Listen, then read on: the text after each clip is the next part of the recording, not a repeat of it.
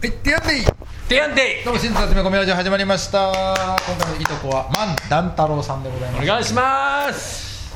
あのね、彼議題がございましたので、はい。地下ライブの魅力について。地下ライブの魅力。えーと、地下ライブってどういう、まあ、地下芸人地下ライブっていうのはありますけど、まあ、最近の意味合いで使われる僕と意味としては、はい。まあ、売れてなくかつ、えーすごくなんか狭いところでやってる、うん。例えば、えーまあ、お金もないので、うん。えー阿佐ヶ谷産業商工会館うん和室とか、うん。うん。えー高円寺北区民集会所とか、うん。あと阿佐ヶ谷地域区民センターだとか、はその他もろもろうん区の施設の、えー会議室みたいなところとか、はい。うん。ちょっとなんだろうなその本来お客さんを入れるようなというか、ところではないところをうん力技でちょっとライブやはいって会場を安く借りながら、うん。無理やりここからが舞台ですよっていう、まあ、段差もないのでね、うん。そこにもちろん人気のない芸人だなんでお客さんもやっぱり23人しか来ないので、うん。生地狭くても成立してしまうっていう、うん。うんでも意外と芸人の数は多かったりして30組ぐらいいるのにお客さんが23人みたいなのが、うん。まあ、地下ライブ地下芸人のなんか意味合いなのかなと思ってるけど、まあ、こんな感じですかねでもそうですね。うん。でまあなんでこの人たちはこのライブに毎回出続けるのかというね、その魅力。うん。楽しくて出てるのか、うん。辛くて出てるのかっていうのもあるけど僕は割と楽しんでるのかなっていうイメージなんですよね、うん。うん。みんな楽しそうですよね。うん。だからまあ言うならば、まあ、会社とかの打ち上げでん。みんな居酒屋に10人ぐらいで飲むっていう現場がうん。劇場というか、ばうん。そういう場所になってるような、はいはいはいはね、2 3 0 0円払ってうん会場を借りて、うん。お客さんいない中で、うん。お互いでなんか和気あいあいしゃべる空間、まあ、ネタをやったりとかうん。して、まあ同じ知り合いとかになっていくと、同じライブに出続けて、うん。同じ知り合いばっかのライうんブがより強化されていくっていうイメージなんですか、それやってるんですかね？いそうですね。あとなんか学校にも近いかもしれないですね。もうその地下ライブ自体がもう学校みたいな感じのコミュニティではあ。でもういつも知ってる芸人がまた集まってきてはああまたあの仲いい芸人と会えたっていうのでそこで喋って楽しい。でネタもやって。はいはいはい。でその後打ち上げに行って。うん。っていうのがもう放課後みんなで遊ぶっていう感覚みたいな。そういうのに近いかもしれないですね。うん。うん遊びに行ってるって感じですね。そうでしょうね。友達に会いに行っている。ああ、うん。それはだからそれがううまくいけばね、ライバル関係にあったりとかして、うん。お互いが高め合ってればいいんだけど、力ライブって意外とそういうのないですよね。ないですね。高め合いはしないですよね、うん。足も引っ張らないけど、うん。まあ、横一直線上というかね、ん。まあ、これが魅力だけど、まあ、お笑いっていうのが続けるのが難しいから、まあそれもうん。どうなんだろうね。地下ライブから売れるのってやっぱ難しいのかね。まあそうですよねでやっぱ売れたい人とかがもし聞いてんだったらやっぱりどうしても吉本の養成所行ったりとか、うん渡辺の養成所行った方がやっぱ、うん。12年で売れたりとかするじゃないですか、うんうんやっぱり地下ライブって、うん多分テレビ出んの20年ぐらいかかるよね。かかりますね。下手したら。うん。で地下ライブにずっと出てて売れたなんつったら意外と桐野安生さんとかはいはいはいはいはい。あるのかな、うん。宮下岳さんとか割と地下ライブの人なんかなっていう,、う確かにまあ僕も割とそっち寄りでもあるんですけど、うん。いやまあ時間はめっちゃかかってるよね、うん。うんやっぱあお笑いということをうん。下積みのとこでなんか遊んでる時間がなかったかな、うん明確な目標と取り組む姿勢っていうのは意外となくてやってた気もするんですようね、ん。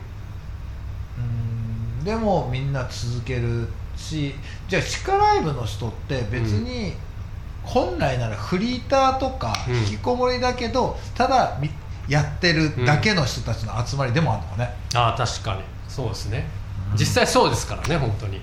週5ぐらいでバイトして。ああ、ね。そっうか、ん。だから生きる理由としてうん。いい演出になってるっていうのが地下ライブであって、うん。じゃあうん。そこにクオリティの高さとか、うん。あの売れるっていうのをそもそも求めんなよっていうのもあるのかな。あ周りから。例えばねで例えばお笑いではあるから、うんうん。例えば吉本のこう12年で勢いのあるとか、うんねまあ、渡辺四千頭身の1年目からすごいみたいに言われて、うんそこと地下ライブの芸人、うん。全く文化の違い違うじゃないですか、立ち振る舞い、脳の考え方、生き方全て違うから、うん意外と同じお笑いでありながら、うん。全く違う人種な感じもするんですよね、うんあっちの目的とこっちの目的がもううん全然真逆向いてるぐらいな、だけどお笑いだからなんでもっと頑張んないのって思う人がいるかもしれないけどうん。もともとうん。やってなかったただ生きてるだけの人がうん。芸人をやってるって見たくれた方がありがたいのかもね。そうですね。うん。うん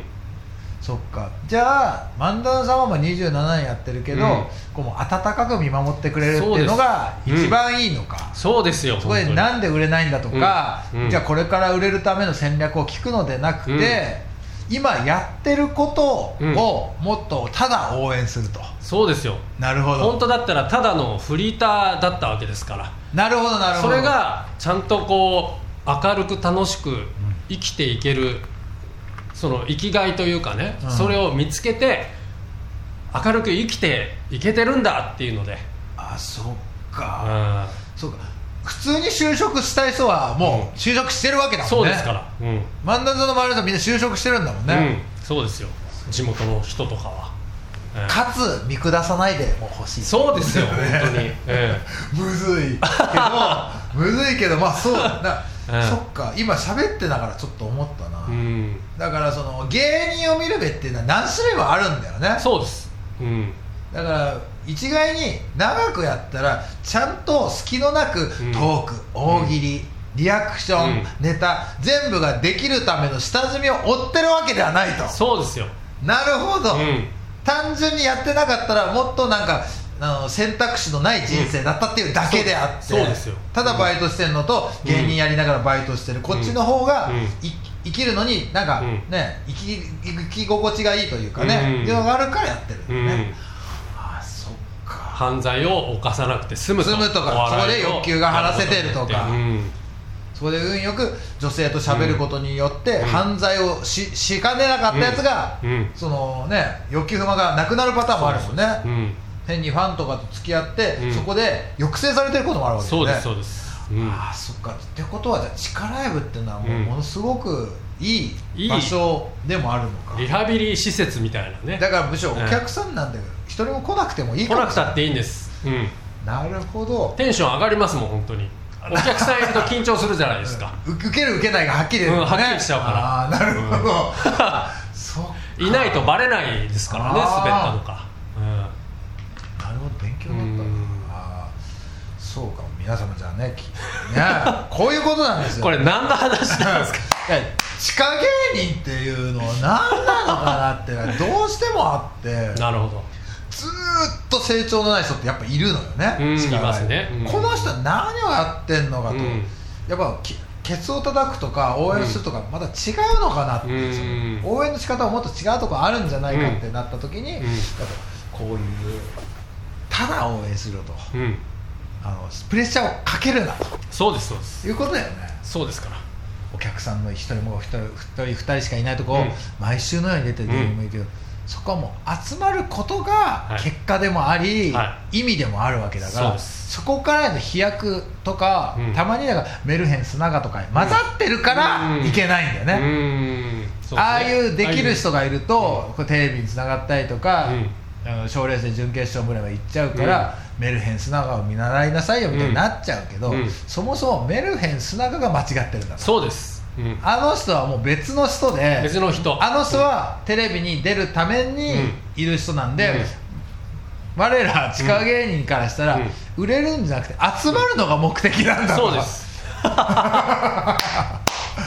ああそうか。でもそれはあるかもしれないな、うんそこに対してねダメ出ししてきたっておかしな話だもんね。そうですよ。間違えて確かに地下芸人が事務所に入っちゃうこともあるけど、うん。プレッシャーかけんなと。そうです。俺らは別に別に売れなくていいんだというか、テレビ出たことがあったらそれを魚にずっと酒飲むようそうですから。な人間なんですようん。ね、何年前に俺あの番組出たことあるんだぜっていうのでもう一生美味しいお酒をね。あの芸人さんと挨拶したぜと はいはいはい。かそうですそうです。それで中華一番とかで酒を飲んで、いや今日も楽しかったなっていうのもあるから、うん。そっか年いってずっと同じポジションで変わってない人は、うん。もうそれがうん。成功なんだよね一個の。そうですね、えー。そっか。だからもうメルヘン須永と同じライブに出てたんだぜってもう言えるわあけですから。言えるっていうね。それはありがたいね。そうですから。ああそっかそっか。ただ比べないでほしい、そうですよね。比べちゃダメね。俺らはそこでそもそもやってないから、うん、向上心でやるんだ、うん、現実逃避でやってるんだと。そうです。なるほど。あでも勉強になるか。なうん。なるほど、うん。なのでもしもね、はい。まあ、よく養成所とかね、らあの吉本とか入ってやっぱ厳しすぎてやめちゃったりとか。うん。だからもちろん売れるためのうん。カリキュラムなんで、ややめるやつは売れないやつっていうのはあるんだけど、うんだからそこでうまいことやれない人は本当地下芸人になって、うん。楽しいだけの時間を送るっていうのもいいんじゃないかってことね。そうですよ、うん。みんな消極的だから、怯えながらいるんで、まあ、新しい新参者が入ったら警戒するし、でもそれが理解してくれたらちゃんと喋りかけてくれるしね、うん。うん、なので最初はちょっと誰にも喋りかけられない時間も続くと思います、うん。地下ライブ、うん。みんながちょっと怯えながらね暮らしてるようなところなんで、うん。したらでも仲良くなったらずっと、うん。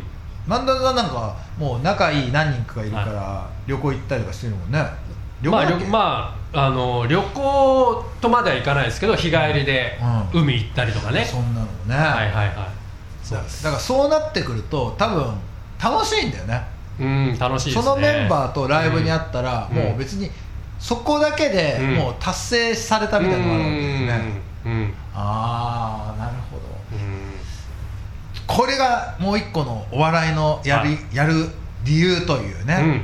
そうです。皆さんが芸人なんて売れるのは難しい。賞レース決勝行くのは難しい、うん。じゃあ力地下芸人になってみませんかっていうね、うん。こういう呼びかけの。そうですもっとやりましょう、芸人を。そういう人がいっぱい増えてきたらまうん。たそれで一個なんか面白いことできるかもしれないしね、そうですよ、もちろんみんな売れないですけど、うんそ売れない。売れないけどうなんか楽しい。ん、でもたまたま誰か売れたらうん。こいつと一緒のライブ出てたんだぜってまあ言えるからいいんですけどね。みんな自慢するというね、えでうまい酒飲むというそれがいい。でもいいかもしれない、ええ。だからその浅草の師匠でね、うんうん。ずっと売れないでずっと続けてたなんて人は、やっぱもうその飛躍じゃなくて完成したものをずっとやり続けて、それで終わるっていうのが一個の人生設計の目的であるみたいなのはありますよね、うん。